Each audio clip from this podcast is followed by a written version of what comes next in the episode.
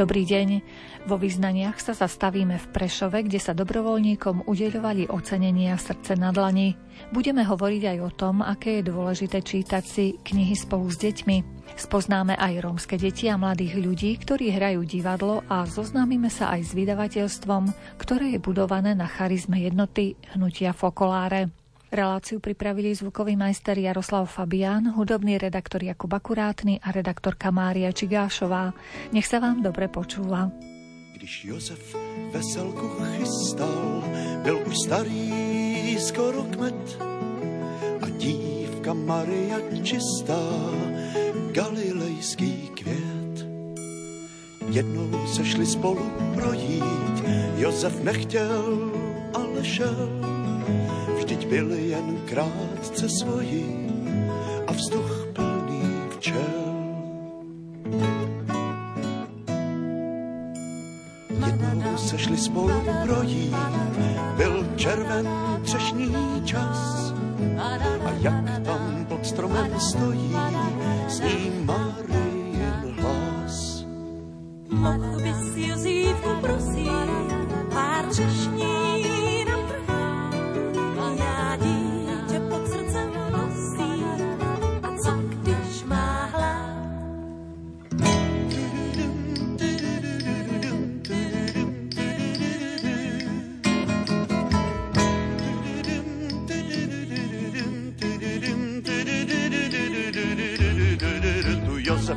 začal hrát hlas.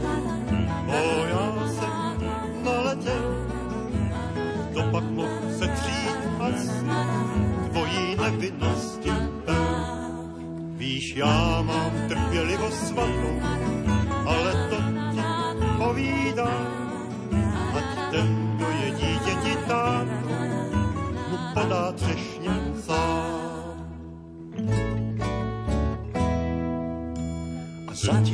co Josef tu pěsní, náhle dětský hlásek slyš. Zehni se, milá třešní, k mojí mamince blíž. A hle, strom se k zemi sklání, Maria trhá s úsměvem. A Josef nemá ani zdání, jak z té šlamosty ven. Juliana Hajduková sa dobrovoľníctvu venuje celé 10 ročia.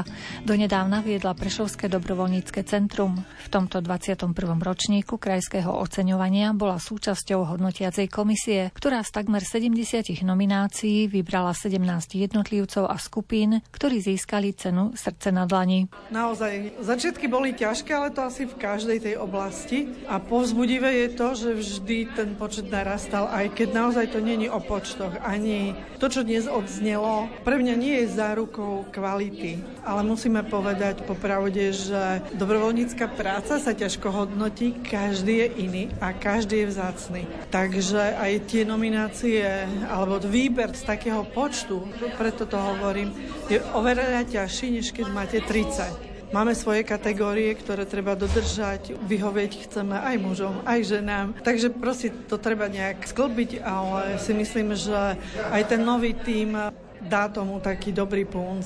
Sú to takí ľudia zanietení pre mediálnu činnosť a marketing, takže verím, že to bude pokračovať 20 rokov ešte minimálne. Predpokladám, že ste neskončili s dobrovoľníckou činnosťou. Ja svoju dobrovoľnícku mám u nás doma. Chodím k jednej seniorke. Človek nikdy si myslím nemôže celkom odstrihnúť sa od tých vecí. Vy ste celý čas takou osvetárkou dobrovoľníctva, by som to nazvala takým slovom. Naozaj oslovujete mladých ľudí, seniorov, aby pridali tú ruku k dielu. Čo je potom tá odmena pre tých ľudí, ktorí sa zapojili, že reagovali na vašu výzvu a nakoniec začali robiť dobrovoľníckú činnosť? Každý dobrovoľník má nejakú svoju individuálnu motiváciu, ale si myslím, že pre každého je odmenou to, že mu niekto poďakuje, že vie, že ten niekto to ocenil. A sú to rôzne príbehy a my sa ich dozvieme, to poďakovanie možno až o 10 rokov a keď vidíme na tých mladých ľuďoch, že sú ochotní aj k tým seniorom, seniorom ísť. A zo začiatku to bol ťažký úvod, lebo oni nevedia, čo sa ich majú pýtať, ako majú reagovať aj na to, že ten človek nič nehovorí. A my im hovoríme, že aj to je ich prejav záujmu, že na vás pozerá lebo on už nevládze hovoriť, A vy ho skúste pohľadkať za ruku alebo chytiť len za tú ruku. A to je tá odmena. A jedna pani, ktorá proste mala mozgovú príhodu a dobrovoľníci prišli do nemocnice, robili Mikuláša, vravela, že z toho pobytu v nemocnici si nepamätá nič, iba to, že tí mladí ľudia ku nej prišli, ju pohľadili a vravela. A lekár potvrdil, že od tohto momentu sa jej stav rapidne zlepšoval. Čiže ona si uvedomila ten fakt, že niekto pri nej je. A to je jedno, či cudzí alebo rodina. A toto je ten bod, ktorý aj mňa ženia, myslím si aj všetkých dobrovoľníkov, že nevedia, kedy im ten človek poďakuje a ani to nečakajú, ale ako keď to príde, je to taká lavina nadšenia, že zase ich to nabudí a pokračujú. Ak by nás počúvali tie správne uši, že radi by pomáhali, že nájdu si ešte kúsok vo svojom časovom harmonograme času, kde majú sa nahlásiť alebo kde majú nájsť tých ľudí, čo ich potrebujú. Dobrá otázka, tá odpoveď ťažšia, lebo ja zase si myslím, že každý nehľada v svojom blízkom okolí. Aby ho to nezaťažovalo, že musí niekde cestovať a musí ísť do Prešova. Dneska vlastne je internet, webové stránky, čiže cez tieto siete si človek, ktorý chce, nájde, ale musí v sebe nájsť alebo pozrieť sa do hĺbky a hľadať, čo on chce odovzdať čo mu je blízke. Niekomu dobré slovo, niekomu hra na gitare je úplne prirodzenou potechou a tú potechu odovzda niekomu inému. Možno len raz v roku alebo dvakrát, koľko mu vyhovuje. Ja tvrdím, že dobrovoľníctvo nemá ľudí zabíjať, ale povznášať. A ak už nevládzem, ukončím. To nie je nič zlé. Nič netrvá väčšine. Takže treba si len zvážiť svoje sily, aby to nebolo seba zničujúci proces pre niekoho, a môže ten človek potom na tom rásť a budovať aj profesný život. Lebo to veľmi pomáha tým ľuďom organizovať si čas, komunikovať s ľuďmi, postaviť sa neznámym ľuďom z očí v oči a povedať niečo. A toto po čase tí ľudia hovoria, že to je ten marketing, to je i tá výchova, ktorú v rodine nezažijú. To je tam iná výchova, ale ten no- nový prvok získajú tu. Možno mnohokrát človek, ktorý potrebuje pomoc, môže žiť v našom susedstve. Môže to byť sused v paneláku, alebo možno aj člen rodiny. Áno, my by sme mali mať odvahu sa opýtať, kde potrebujete pomoc. Pomoc nemá byť násilná. My ho nemôžeme s tým vozíkom tlačiť niekde, kde on nechce byť ale opýtať sa, bolo by vám príjemné, ak by som vás previedol cez cestu, alebo vám urobím nákup, teda nemusíte sa bať a peniažky mi dáte až potom, lebo ten strach starých ľudí je z toho, že však počúvajú historky hrozostrašné, ale proste mať v sebe tú odvahu a opýtať sa ich, čo oni potrebujú a nebyť nejak ustrachaný z toho, že on ma prvýkrát odmietol. Vyskúšať to ešte raz a s jemnosťou v hlase a pozeraním do očí. To je to dôležité a ten starý človek tomu uverí a stanú sa z nich možno i priatelia, aj keď sú generačne úplne inde. Ale ten človek sa približuje tým deťom, takže vlastne je to také prepojenie biologické. No. Na slávnostnom oceňovaní dobrovoľníkov Prešovského kraja sa zúčastnil aj nový prešovský primátor František Oľha. Sám dlhé roky podáva pomocnú ruku tam, kde to ľudia potrebujú. Dokonca aj on sám získal pred dvomi rokmi ocenenie srdce na dlani za nezištnú pomoc v zásobovaní ochrannými prostriedkami počas covidu. Na tomto ročníku bol tým, ktorí odovzdávali ceny aktívnym dobrovoľníkom. Áno, ja som dokonca aj dostal hlavnú cenu v roku 2020 v kategórii jednotlivec. A nie len niekedy som bol, ja som dodnes dobrovoľník, čiže boli tu hrozne veľa mojich priateľov, tu bolo kamaráti, s ktorými robíme dobrovoľníckú činnosť a je to nádherný večer plný priateľov, úžasných ľudí a fakt je to niečo, čo nad moje srdce nadlani aj takáto akcia. Práve na to som sa chcela spýtať, čo vravíte na ten nápad začať odmeňovať tých dobrovoľníkov, hoci to nečakajú, pretože naozaj majú srdce na dlani a radi pomáhajú. Ten nápad vznikol strašne dávno, mňa skôr udivuje a hrozne ma teší to, že stále to trvá, že stále to je viac a viac ľudí a že stále máme príležitosť vidieť nové tváre a nových naozaj čistých ľudí, ktorí tu pomáhajú a chodia a potom sú prekvapení a potom si aj poplačú všetci pri oceňovaní. Úžasné, úžasné. Čiže môžu obyvatelia Prešova, ak sa venujú dobrovoľníckej činnosti, rátať s takou vašou aspoň morálnou podporou? Ale určite áno, veď vravím, všetkých poznám, roky organizujeme či už akcie, či už pomoc, či už na hranici. Bola tu pani starostka z Uble, s ňou sme boli v kontakte veľmi úzkom. My sme naozaj od začiatku boli tu z Červeného kríža, s nimi robíme spoločné akcie. Naozaj až na pár výnimiek tých ľudí poznám a robili sme spolu a budeme robiť stále, lebo, lebo to, že som sa presunul do inej práce, inej pozície, neznamená, že som iný človek, takže samozrejme dobrovoľníctvo je to, čo ma už takmer 10 rokov duševne živí. V ktorej oblasti pomáhate tak intenzívnejšie, alebo je to celé spektrum pomoci? Je to celé spektrum pomoci, ale my sme začali priori prioritne niekedy dávno. Na Sigorde s obnovou vodnej nádrže a okolia na Sigorde. Lodenica Sigord, to sú priatelia. Dnes medzi nominovanými bol zakladateľ občianskeho združenia Retroihrisko, ktorý revitalizuje. Takže naozaj široké spektrum. Naše občianske združenie Som Prešovčan organizuje akcie pre deti, šarkaniády. Aktuálne som členom občianskeho združenia Srdce Šidlovca, kde budujeme naozaj v meskej časti Šidlovec. Staviame kostol v spolupráci s rímskokatolickým Krajským farským úradom tu na Vprešove, takže tých aktivít je strašne veľa. A nikto nám neveril, že to dáme napríklad s tým kostolom a už sú múry vyťahnuté v tomto ťažkom čase, kedy naozaj je problém aj s peniazmi, tak sa nám podarilo našou aktivitou a našim zápalom naozaj úžasná vec. A ten projekt už teraz ako rastie, tak zaujímavé je, že tí ľudia sa k nám pridávajú a nabaľuje sa. Čiže stačí ukázať, zapaliť ľudí pre dobrú vec a oni potom už chodia sami a pomáhajú. Fakt, Prešovčania sú naozaj úžasní ľudia. A nielen Prešovčania, celý kraj, celé Slovensko. Fakt Fakt ľudia sú vo všeobecnosti úžasní. Tak teraz tým kostolom ste možno inšpirovali ďalších, ktorí túžia mať kostol vo svojej obci, že dá sa. Ak sa teda spoja ľudia a nejakým spôsobom dajú dokopy možno prostriedky aj svoju silu.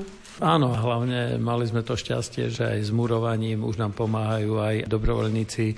Aj z iných farností sme dokázali osloviť e, ľudí, ktorí nám chodia. Takže nie je to jednoduché naozaj. Rozpočet sa nám katastrofálne navyšuje, všetko ide hore ale vykryli sme to všetko tým, že ešte viac sme chceli a naozaj úžasní ľudia okolo Prešovského dekána, okolo priateľa, ktorý to tam šefuje, Rola Wittnera, tak nakoniec aj s tým malým rozpočtom, aj s tým malom, čo vyzbierame od ľudí, čo do toho investujeme, sme dokázali zatiaľ sa dostať k tomu, že nám to stojí aspoň v podobe základov a múrov. Čo to prináša samotnému človeku, ktorý sa zapojí do nejakej dobrovoľníckej činnosti? Peniaze z toho nemá. Nie, nie, peniaze z toho nemá, ale vlastne, čo by sme robili potom, či už vo voľnom čase, alebo vo všeobecnosti, dáva to obrovský pocit dobra, pokoja, kľudu, odburáva to stres, odporúčam to namiesto antidepresív, radšej urobiť niečo dobre pre iných ľudí a potom nepotrebujete ani lekára, ani lieky.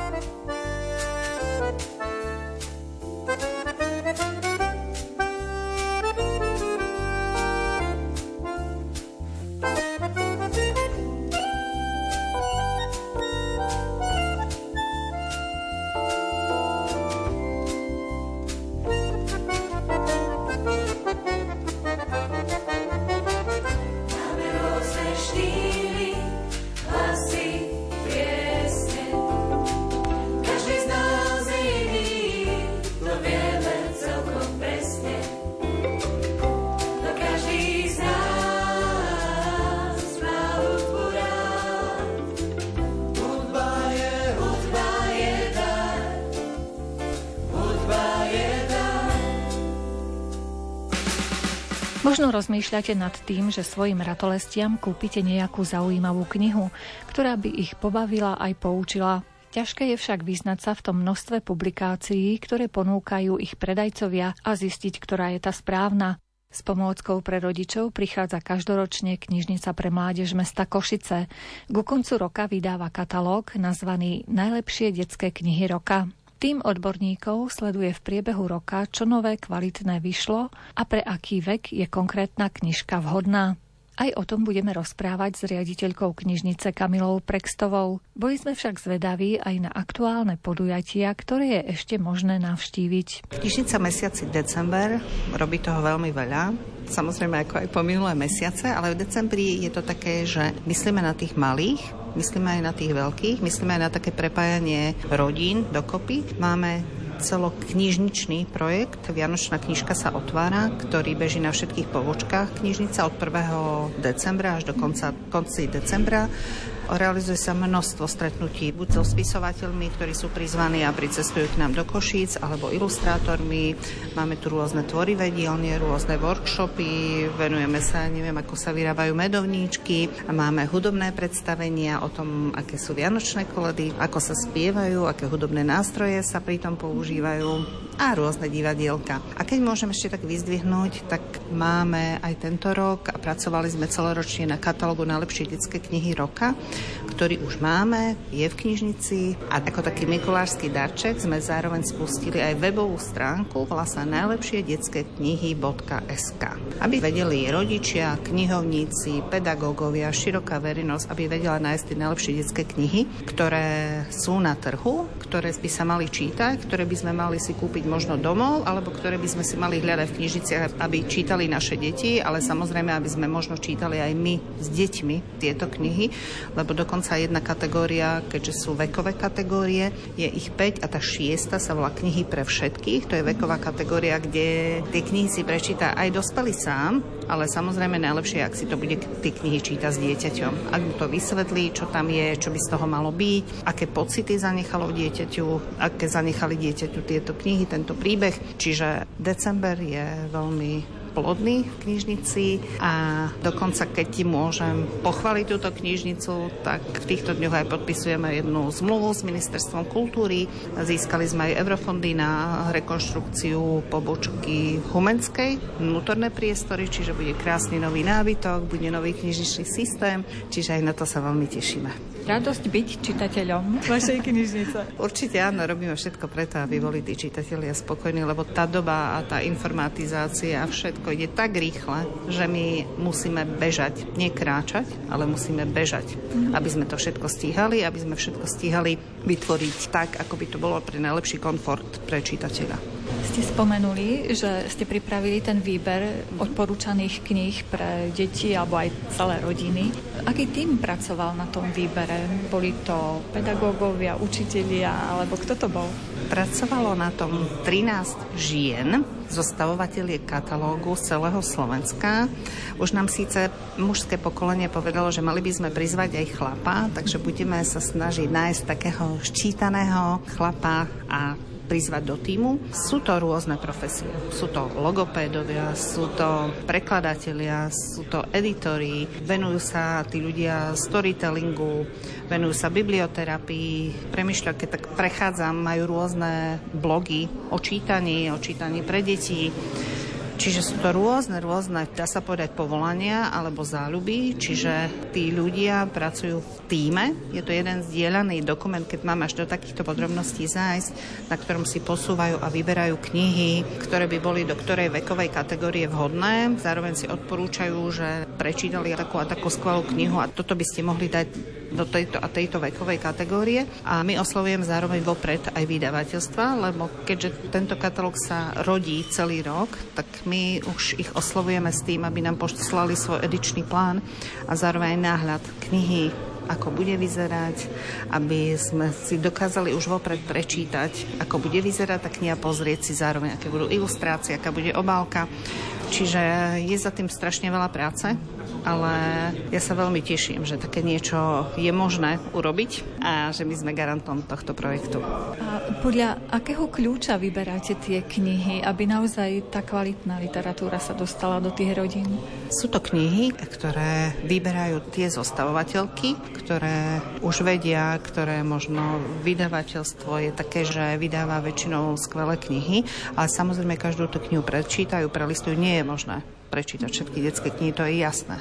Ale sú to knihy, ktoré už podľa toho prvého dotyku. Vidíme, že je to výnimočná kniha, pretože keď napríklad začneme od 0 do 3 rokov, keď je to prvá kategória, tak vieme, že tá kniha by mala byť uchytilná dieťaťom, mala by mať určitý rozmer. Väčšinou je to leporelo, samozrejme pre tie najmenšie detičky, ale potom sú to knihy, ktoré majú možno nejaké hmatové prvky, sú to nejaké pop-upové knihy, čiže tá kniha musí vypovedať a samozrejme nemusí byť nejaký jednoduchý príbeh, pár slov, a väčšinou tí logopédovia, oni vedia, čo by to dieťa malo čítať a aké slova sa mu už vrývajú pomaličky do hlavičky, keďže od tých dvoch rokov už začína rozprávať. Ešte nie sú to samozrejme vety, ale je to pár slov čiže napríklad to je prvá veková kategória, ktorú máme, potom je veková kategória 4 až 6 rokov, čiže presne podľa tejto vekovej kategórii už vieme, aké by mali byť príbehy, aké ilustrácie sú vhodné, čo nie je rušivé. Samozrejme sa tam nachádzajú nielen knihy príbehové, ale sú to aj naučné knihy, čiže nesmiem nespomenúť, že nie sú to len,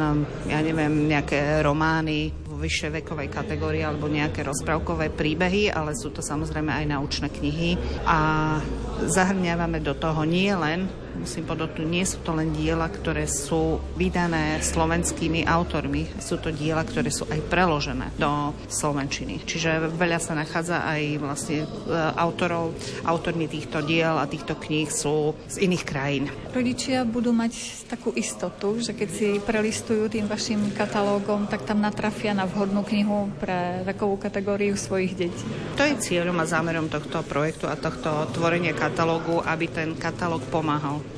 aby vedel, vieme, že keď vchádzame buď do knižnice, alebo vchádzame do knihkupectva, tak vidíme, že vyšlo množstvo kníh, alebo je tam záplava kníh a pozeráme od rúžovej, červenej, oranžovej, nevieme, kde sa máme pohnúť. A tento katalóg je pomôckou tým, aby sme vedeli, že keď potrebujeme, máme dieťa, neviem, mať 7 rokov a čo by mohlo asi čítať a čo by ho určite potešilo.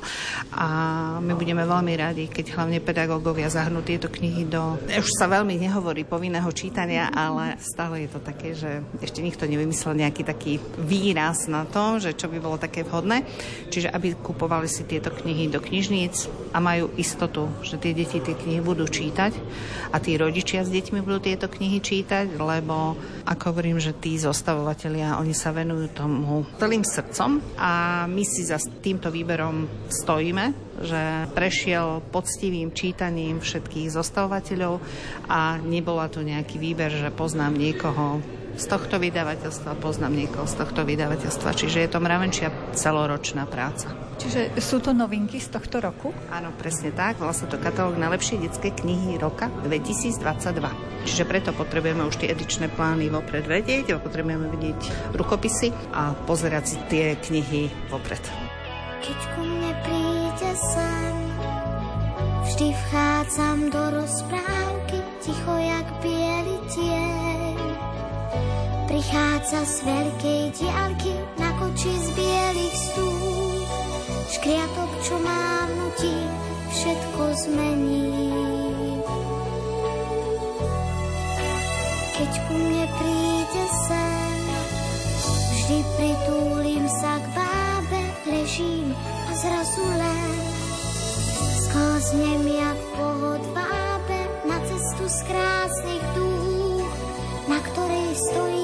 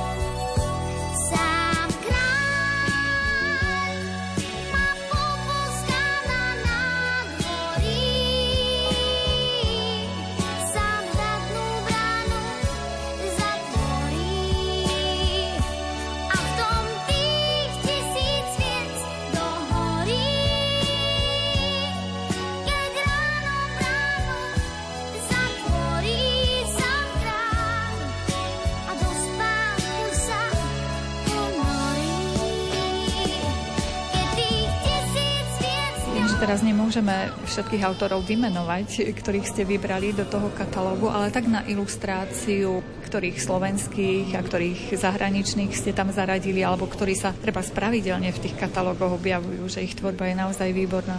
To by sme mohli zobrať do rúk katalóg a prelistovať si v ňom, ale keď tak môžem spomenúť, sa veľmi teším napríklad, že je tam dielo Janky Bodnárovej, keď už sme v Košiciach a spomeniem Košičanku, ale veľa kníh je samozrejme od zahraničných autorov dosť je zahraničných autorov a medzi tými knihami, keďže teraz tak pripravujem nejako vopred a prečítavam tie knihy, tak sú to knihy tiež, ktorí tí spisovateľia už napísali napríklad množstvo kníh a napríklad sú povolaním tiež logoped. Čiže si povieme, že spisovateľom sa človek nemusí narodiť, ale popri svojej profesii si povie, že takéto knihy by mal písať a takéto knihy budú dobré pre čítanie. Tak sa zdalo, keď sa začal šíriť internet, že ľudia zabudnú na tie knihy a budú čítať už naozaj len zo svojich tabletov alebo z počítačov tie knihy, ale vidíme, že nie. Že napriek tomu tá kniha stále má čaro. Musím sa priznať, že ja nečítam ščítačky knihy a ja tú knihu musím mať. Aj keď som študovala, stále som potrebovala mať papierovú verziu knihy a tá vôňa a to listovanie, ja si stále tvrdím, že to upokojuje človeka a ten človek sa vie viacej sústrediť na tú knihu. A čo sa týka detí alebo mládeže, stále sa tešíme, že čítajú čokoľvek. My zase im nemôžeme povedať, že nemajú čítať čítačky knihu. Nech čítajú. To je perfektné, keď ju budú čítať. Ale hlavne nech niečo čítajú. To je veľmi podstatné.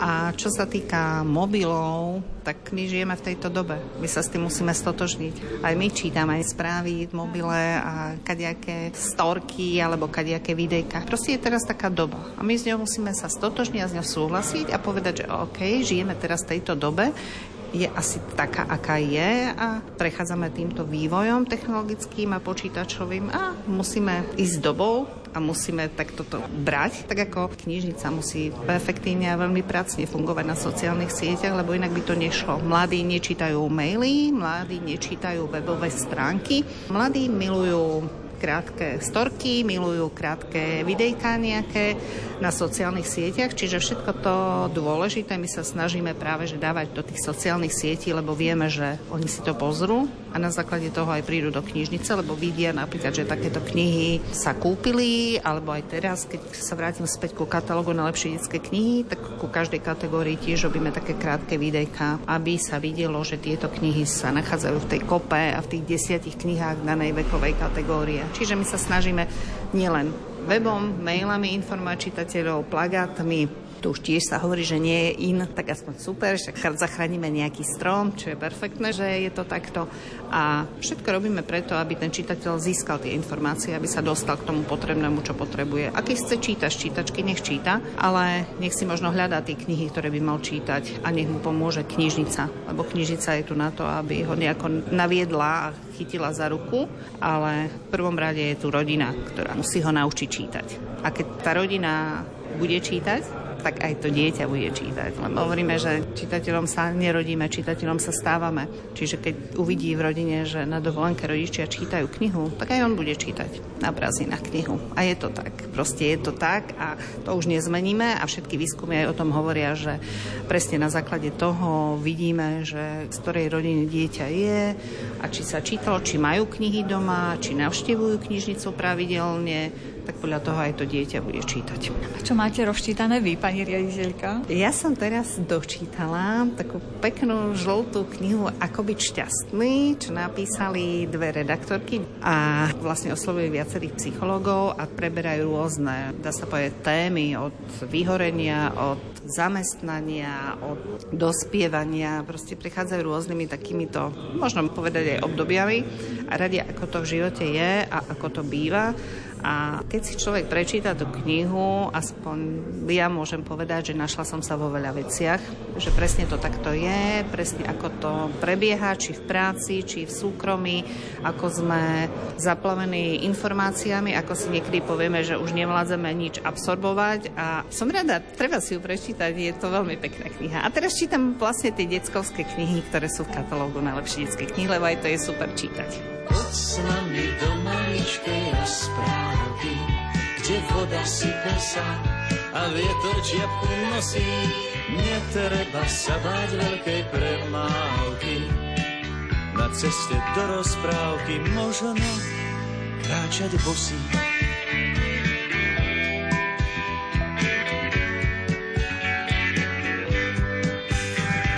Sem totiž málo kto len zablúdi, veď kráčať do rozprávky nie je seriózne, nie taká cesta nie je pre ľudí, čo kotrmelce majú radi iba vo sne.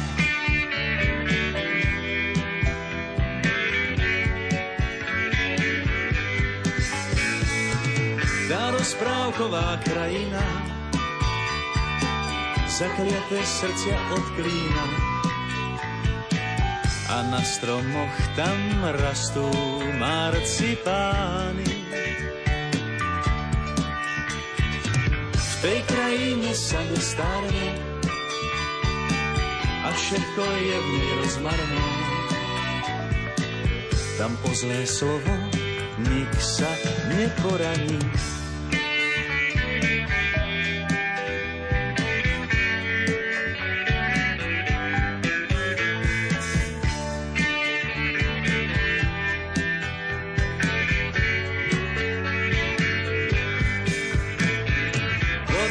Nami do maličkej rozprávky, kde voda sype sa a vietor čiapku nosí. Nemusíš sa báť veľkej premávky, na ceste do rozprávky možno kráčať bosí. V rámci rómskej misie grecko-katolíckej cirkvi pôsobí aj rómske divadlo, ktoré vedie pán Vladimír Špurek. Na posviacke priestorov Centra Savore na Sigorde sme mali možnosť vidieť amatérských hercov v akcii. Deti a mladí ľudia sa tam predstavili v krátkých vtipných scénkach. Počas prestávky medzi jednotlivými vystúpeniami nám pán Vladimír Špurek priblížil detaily tohto divadelného zoskupenia. To je moje poslanie aj moja práca, ktorá ma živí, že s deťmi romskými špeciálne, ale aj s bielými niekoľkými robíme spolu divadlo. Kresťanské divadlo, že vždy hľadáme nejaké pointy, ktoré by sa týkali nášho dobrého pána Ježiša. Mali sme možnosť teraz vidieť niekoľko vašich scénok, ale vidím, že vy si zakladáte hlavne na humore. Áno, áno, ja si myslím, že kresťania nepotrebujú byť morózni. Myslím, že Ježiš bol veľmi taký tvorivý človek, ktorý tiež asi sedával aj s tými mýtnikmi, farizejmi, že asi tiež nehovoril ako kazateľ v tretej kapitole, že márnosť nad márnosť. Asi to bol veselý, dobrý chlapík. Fellow, fellow. Ako často sa stretávate, aby ste potom takéto výsledky mali divadelné? Niekedy sa stretávame tak cez týždeň, mali sme aj tu na tábor, takže sme niečo urobili. Predtým sme mali Čechy, takže sme mali také sústredenie. Potom ešte v deň odjazdu sme mali takú kontrolku, že sme si to celé zahrali. Čiže vždy niečo pripravujeme a potom, keď je predtým, tak ešte viacej, že trošku pridáme keď sa podarí. A tie scénky kto autorsky pripravuje? Robím takú vec, ktorá sa niekedy vyplatí, niekedy nie, že tie deti mi prinesú nejaký nápad. Napríklad hra, ktorú ešte dnes chceme hrať s Kamilou a s tou skupinkou, tak tam išlo o to, že ona priniesla nápad o žene, ktorá proste má rozvrátenú domácnosť a jej malú jej chce zobrať sociálka. A vlastne z tej iskry sme si urobili celú 20-minútovú hru. Takže sa snažím, aby oni si niečo doniesli a my z toho niečo upečieme. Aby to bolo o nich. Aby som nerobil ja niečo, že im nadirigujem. Lebo skúšali sme aj minulé Vianoce scénku, ktorú som ja napísal, ale výsledok bol taký, že pre nich to bolo krkolomné a mnohé skutočnosti im boli také nepatričné, že čo aniel, ako môže chodiť po zemi, nemôže, hovorí zložité teologické frázy, tak to im ako nesedelo. No. A kde všade vystupujete? Kde vás môžeme stretnúť? No až tak sa veľmi nepretrhneme od roboty. Máme raz za rok festival Rybku, tam hrajú všetky deti súťažne a už tu je naša Karolinka, pozrite, naše bábetko najmladšie. No a pri takýchto akciách, keď je nejaká komunitná slávnosť alebo je deň rodiny, tak sme hrali v Soli, hrali sme v Lutine, keď tam bolo celokomunitné stretnutie a potom, keď bol Sviatok Ducha Svetého, tak vlastne bola liturgia, boli svedectva a tam sme tiež dali jednu scénku, tam sme hrali marnotratného syna. Čiže takéto skôr ad hoc, že málo kedy máme takú možnosť, že niečo urobíme a teraz príde 50-60 ľudí. V Čechách takisto nám zorganizovali nejaké školy, hrali sme pre sestry matky Terezy, hrali sme pred katedrálou, čiže také ad hoc priestory, že nás niekto pozve a my už len vystúpime. Vy ste taký pružný, kde teda si žiadajú vás, tam vystúpite a prispôsobíte sa. No tak viete, nie sme žiadne profesionálne ani poloprofesionálne profesionálne divadlo, ktoré si musí hľadať nejakú možnosť si zahrať. A tak vlastne nám ostávajú len tieto možnosti a dúfame, že tých možností bude trošku pribúdať. A v čom je to pre vás obohacujúce ako pre režiséra tohto divadla? V prvom rade prekonal som nejaký vývoj, robím s deckami rómskymi 15 rokov, prekonali sme vývoj a myslím, že aj zvlášť tá korona nám ukázala jednu vec, že nielen, že spolu niečo robíme, ale veľmi som prežíval, že mi Ježiš tie deti dal ako moje vlastné deti že o čo menej mám biologických detí, tak e, mi dal tieto rómske deti a prežívame naozaj veľmi blízke vzťahy. To tí, čo pracujú v skupinkách, tak vedia, aké sú tam intenzívne vzťahy niekedy. A to je proste bohatstvo, ktoré je pre mňa veľmi vzácne, že tie deti ma berú vážne, že spolu jeme, cestujeme spolu, bojujeme za svoje vystúpenia, aby to dobre šlo, prežívame rôzne krízy občas, učíme sa spolu dokonca, Karolinka minulé písala nejaké vybrané slova, 98 minus 57, no a takže máme taký spoločný život. To, to vlastne prináša pastoračné centrum, že nielen niečo robíme, ale aj spolu sme že nejakým spôsobom aj vytvárame nejaké rodinné spoločenstvo. To je pre mňa veľmi vzácne toto, že to nefunguje ako nejaká organizácia, ale že fungujeme v osobných vzťahoch. Môžem sa aj členov vášho divadielka popýtať, že čo im to prináša. Začnem Karolinkou. Chodíš tu rada do toho divadla? Áno. Aj vy ostatní mi poviete, prečo radi chodíte do tohto divadla? Nás to baví. Barbora je. Sme s Barborkou spolu 7 rokov. Tak to už za tých 7, 7 rokov, rokov rôzne úlohy si hrala. Vianočné scénky sme hrali aj toto, čo máme teraz novú scénku, ale to je akože jedna z najlepších. A prečo tu chodíš rada? Mňa to baví a máme dobré učiteľa. Môžeme šíriť Bože kráľovstvo. Aj vás chlapci môžem popýtať? To, to je náš nový člen. Kamil nastúpil vlastne teraz v septembri. A prečo si sem prišiel do tohto divadielka? Čo očakávaš? Tak lebo ma to baví a mám to rád. U nich je veľký záujem. My keby sme chceli mať 50 ľudí, tak môžeme mať 50. Oni sú proste veľmi vďační. Si vedia veľmi vážiť, keď do nich investujete čas. Oni vidia tie dievčatá a tie našich chlapcov, ktorí chodia. Majú pocit, že najviac zažívame výlety a dobré chvíle, humor, že spolu jazdíme autom a niekedy menej vnímajú, že je aj nejaká práca, že musia aj nejaký výkon podať, že niekedy na druhý deň je písomka a napriek tomu je stretnutie a skúška. Čiže ten záujem je veľký, lebo vidia, že proste žijeme takým rodinným spôsobom. Máme tam aj v Číčave také šťastie na to, že je tam taká skupina veľmi inteligentných rómskych ľudí, detí, ktoré popierajú tú všeobecnú predstavu, že to sú deti, ktoré musia prepadať, ktoré sú neschopné sa sústrediť, ktoré nevedia vydržať, ktoré by nedokázali ani zopakovať vetu. A vlastne to máme také šťastie, že sme narazili na takú generáciu, ktorá proste pracuje a je to práca porovnateľná úplne, keď niekto robí s bielými deťmi, že ja tam nevidím problém. Je to národnostná menšina, musíme akceptovať to, že takisto akýmsi spôsobom musia bojovať so Slovenčinou a musíme im to proste uznať, že sú národnostná menšina a majú možno iné kultúrne návyky, ale nie nízke. Čiže my sme zasihli Romov vo veľmi značnom čase, keď sa tá komunita proste prudko rozvíja. Čiže máme možnosť do tej vinice vbehnúť a brať, to je naša vreskuňa. Kamila, ona je môj veľký vreskuň. Už nám hovorili, že budúce predstavenie nesmie byť o vrieskaní. Kamilka, aké úlohy si napríklad už hrala? Sociálka, mama, Aniela takú si hrala na Vianoce, hey. ktorý to mal trochu popletené že bol taký veľmi neochotný oznamovať zväzť a potom v druhej polovici sme vyskúšali aniela, ktorý zase bol ochotný tak to vám bude musieť poriadne vyložiť písmo. Na tej vete sme si lámali krky. A je to zložité pripraviť takú jednu scénku? Je to ťažké, ale keď chcem, tak musím. A učiteľ je prísny? Zlý. Verte tomu, že hej, verte tomu, že ako sa máme radi, tak na tých generálkach už lietajú blesky. Aj taký horší pohľad niekedy hodí. Hej, až, och, ani neviete si predstaviť, aký. Áno, áno. Ale my máme podobnú povahu. Ja som stredoslovák, že sa spolu vykričíme na seba a budú sa zase upokojíme, vyobímame sa teoreticky, že zase sme svoji a zase ideme ďalej. Zranený a sklamaný blúdim, hriešnik som a predsa ťa ľúbim. Zmiluj sa a pokoj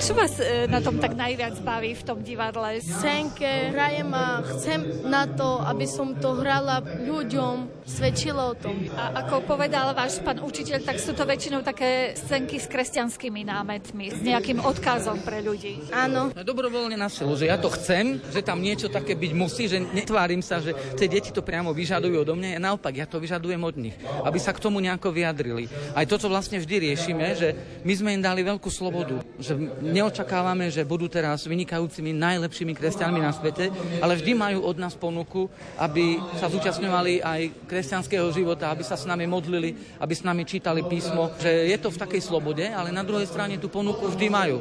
A vždy to je to také tvorivé napätie. Netvrdím, že sme to vynašli, že máme ten najoptimálnejší systém, ale ja som s tým veľmi spokojný, že je to v takej slobode. Nie je to nič také doktrinálne, že musíš, daj si čiarku, ak si bola v nedelu v chráme, čo by väčšinou býva skôr problém ako realita. Niekedy sa mi chce nedelu a niekedy že nie. Ona má krásny temperament, my sme tohto roku vyliezli v Lipanoch na skaly. Traja sme sa odhodlali. Vy nielen, že hráte divadlo, vy chodíte po skalách, po výletoch, to ja neviem, či sa nestanem externým členom. Ľudne. Áno. Kde ideme prvého? Prvého chceme ísť do Svidníka, no. Otec Igor sa pýtal, že či je zmysluplné chodiť na výlety, ktoré nemajú žiadny ďalší cieľ. A ja si myslím, že hej, lebo utužuje sa partia, oni majú pocit, že sa niečo pre nich robí a cítia potom aj oni, že chcú niečím prispieť, čiže je to také ako niečo dávam, niečo príjmam, že je to taká férová hra.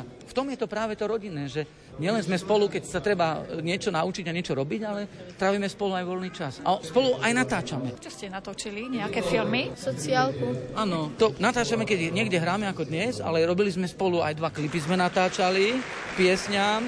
A teraz sa chystáme tú našu hru, ktorú oni tak volajú sociálka, že si to zahráme v reálnych priestoroch, že si to vyskúšame, ako sa cítia tí filmoví herci. Ja som myslela, že tak v reáli, že pôjdete na sociálku a zahráte im to divadlo. Neviem, my sme sa aj tak ako pýtali, že či Kamila má nejakú takú živú skúsenosť, lebo tak nám opisovala tie situácie, že ako to prebieha, aj má takú akúsi predstavu. Ale väčšinou my nemáme také extrémne chudobné deti. Karolinka je taký človek, ktorému sa snažíme veľmi pomáhať, že tá zažila aj trošku ťažšie životné podmienky, ale väčšinou tieto detská majú dostatok. Žijú v určitom relatívnom dostatku. Že my vlastne ani nepracujeme s deckami, ktoré by boli... Preto ma aj ona tak potešila, že je to človek, ktorý si to váži možno trikrát viacej. Toto je vlastne taký návrh, ktorý som spoznal minulý rok aj cez korunu, keď sme mali len možnosť spolu komunikovať cez chat, že doučovanie by pre nich bolo veľmi, veľmi dobrá vec. Keby tí bieli ľudia, ktorí veria a majú preto srdce, že by si zobrali jedno romské dieťa a napríklad raz za týždeň bezplatne by s nimi išli slovenčinu, matiku, angličtinu, tak ako rodič, keď sedí. V rómskej komunite aj pri tých rozvinutejších Rómoch ešte nie je celkom ten zvyk. Ale verím, že táto generácia zase priniesie do svojho života niečo nové. Vidím rozvoj, robím 15 rokov a vidím, že to rastie. Celá tá práca aj ten progres pri deťoch. Máme viac vysokoškolákov, máme každým rokom trochu viac tých maturantov a dúfam, že sa to bude stále lepší ten počet. Čiže mohli by sa k vám pridať nejakí dobrovoľníci z radou študentov alebo možno dôchodcov, že by treba učili tie deti alebo nejako vám pomohli?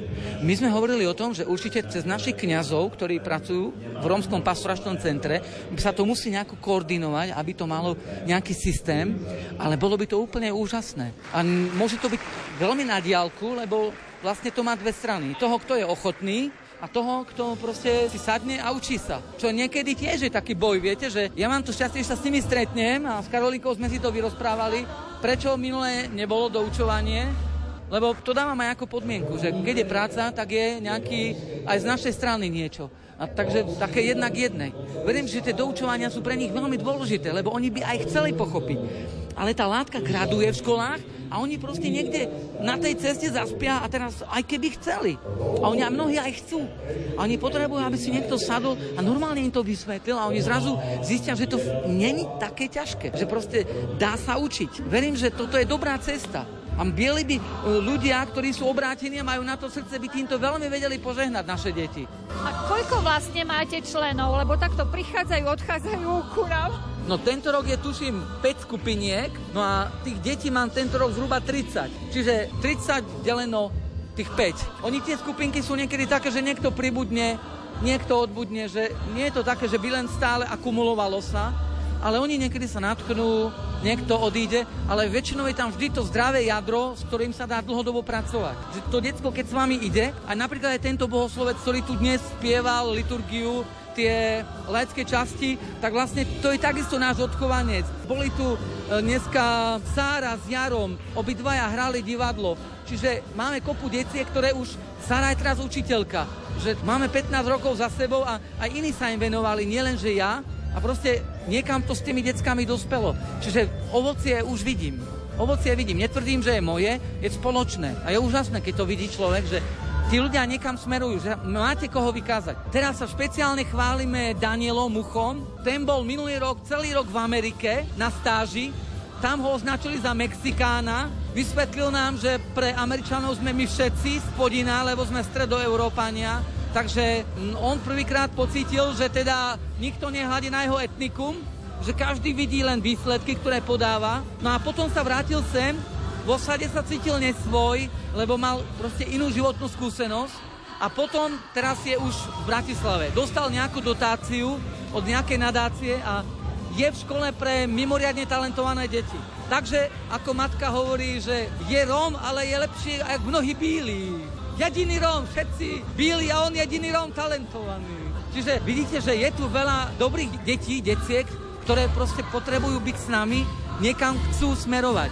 Vždy je to nadskazkavý benzín, že sú dobré mesiace ťažšie, ale ovocie postupne prichádza.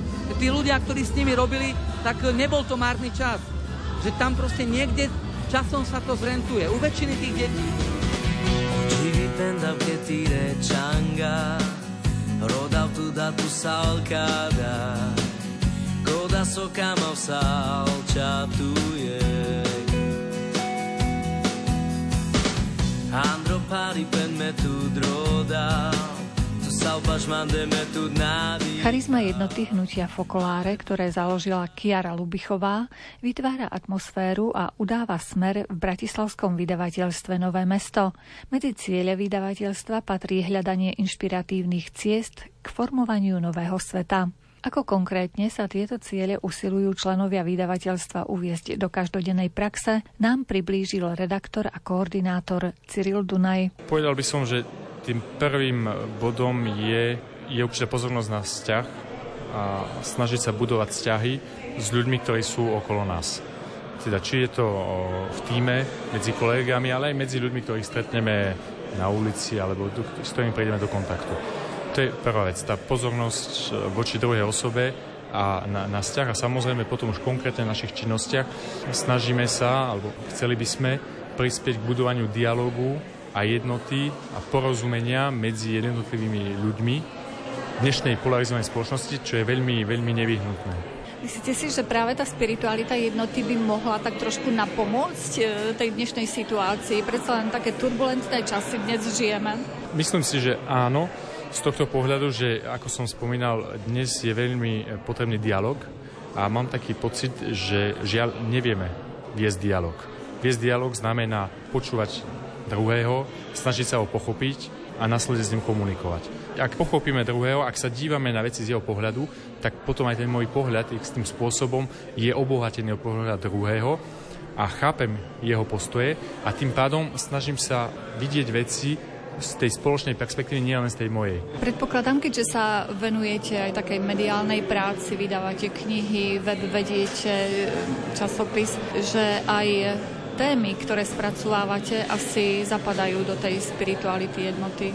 Tak určite snažíme sa prinášať vlastne ten dialog a budovať ten dialog okolo nás aj v mediálnom priestore, lebo dnes to, čo je mediálne možno najzaujímavejšie, sú senzácie alebo vyhranené postoje.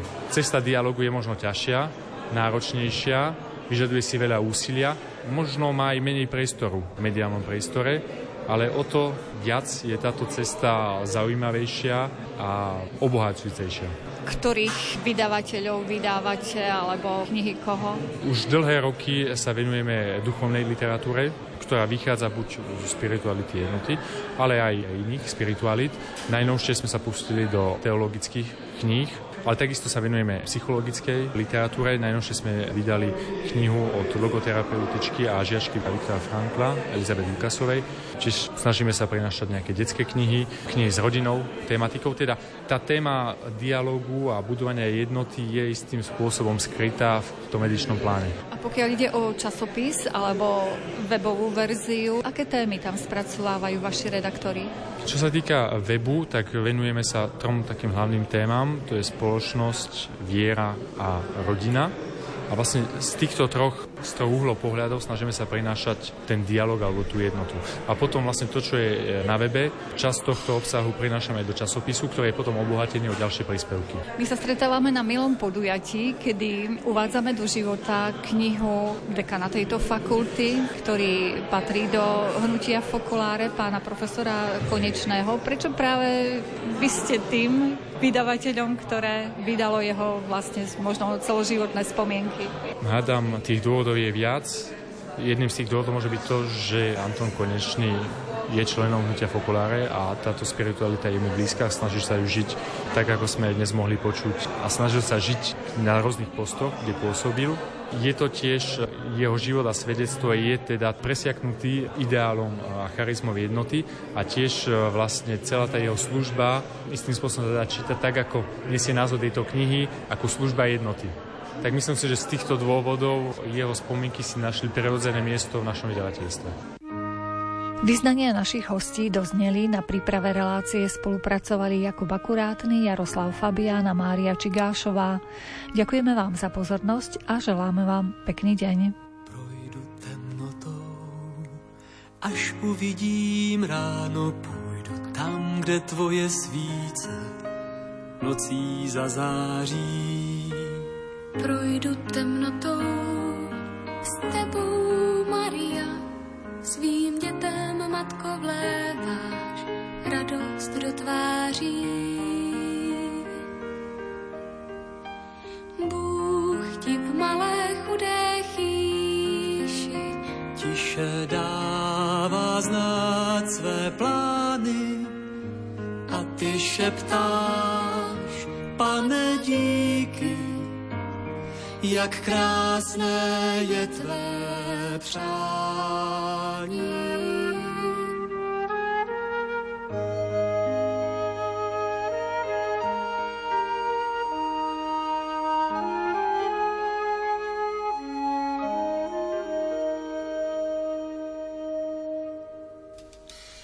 Půjdu za tebou s chudákem i králem, s těmi, kteří léta hledají náruč tvou.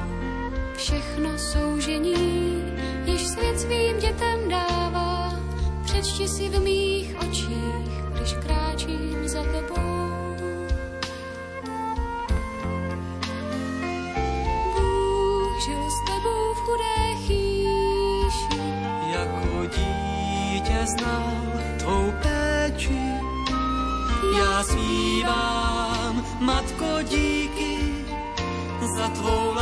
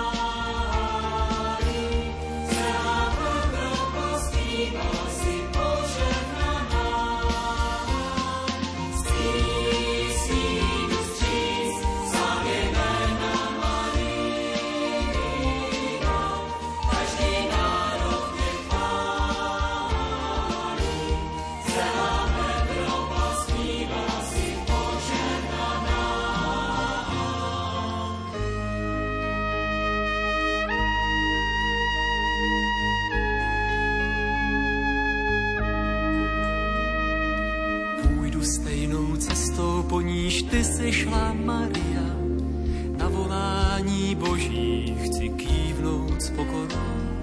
Jdeme stejnou cestou na rtech tvoje slavné staň se, pomoz ať v nás květy pravdy nevadnou. Bůh se sklání k lidským chýš, jeho láska smí.